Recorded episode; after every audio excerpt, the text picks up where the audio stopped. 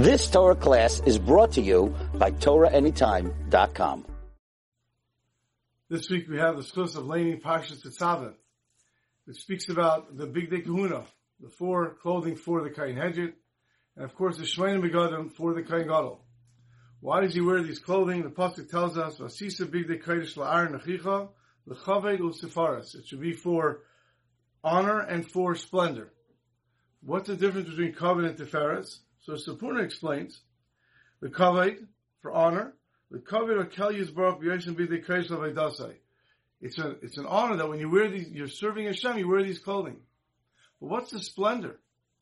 And Sforno tells us an amazing thing. He says the splendor Tiferes, Shiikayin Moira Neira Akol Svivav. The Kain Gadol is a teacher, he's a Rebbe. And he has to influence all those around him. Sheim Tamidov, these are his students. Alibay V'chasav. And they are therefore printed on his chest and on his shoulders with the, he would wear with the, the arn on his, on his, uh, the Choshen Mishpat with all the names of the Shvatim on it and as well on the Avnei Shoyim on his shoulders. Because the Kain has to influence others.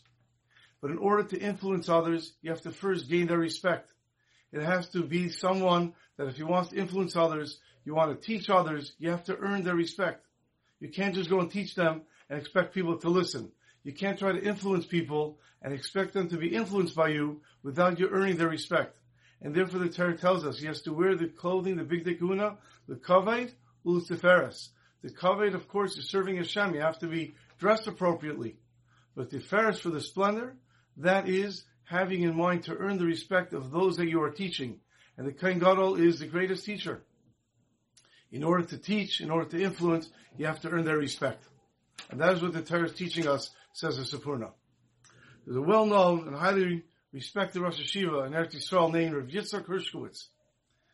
He's today an elderly Rosh Yeshiva, and he said over recently an amazing incident that happened with him.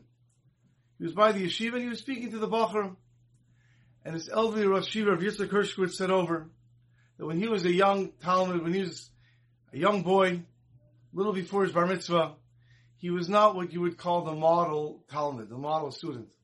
In fact, he was very rambunctious and he was constantly disturbing the class. He was always talking, he would walk around and he would say things out loud, he would bother people, he would make fun of people. It was impossible for the Rebbe to teach. His Rebbe, he said his Rebbe was a tzaddik, Alexander Zissel Chinsky. And his Rebbe, Alexander Zissel Chinsky, he said I had tremendous patience with him. But even him, he had to yell at him sometimes, send him out of class. And everything the Rebbe tried said with me didn't work. And his Rebbe said over that every night he would try to figure, what could I do with this boy? How could I influence him? How could I get him to, to, to, to start learning? Said oh, over Yitzhak Hershkowitz, one day I must have pushed it too far because I came inside class and I was talking to everyone and the Rebbe was trying to teach. And finally the Rebbe calls me over. He says, Yitzchak, take off your glasses.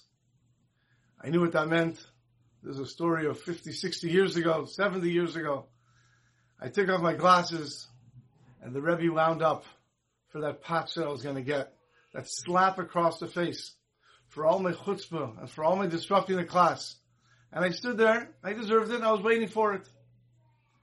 And the Rebbe winds up for the slap, and then he stops. And I'm looking what's going on. And the Rebbe looks at me and he says, Yitzchak, Yitzchak, how could I slap you?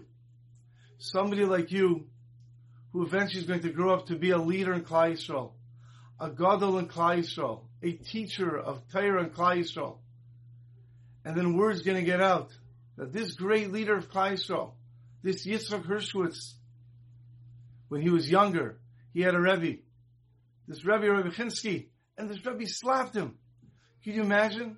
Such a tzaddik, such a gadol, such a leader in Klal Yisrael, oh, and his Rebbe slapped him.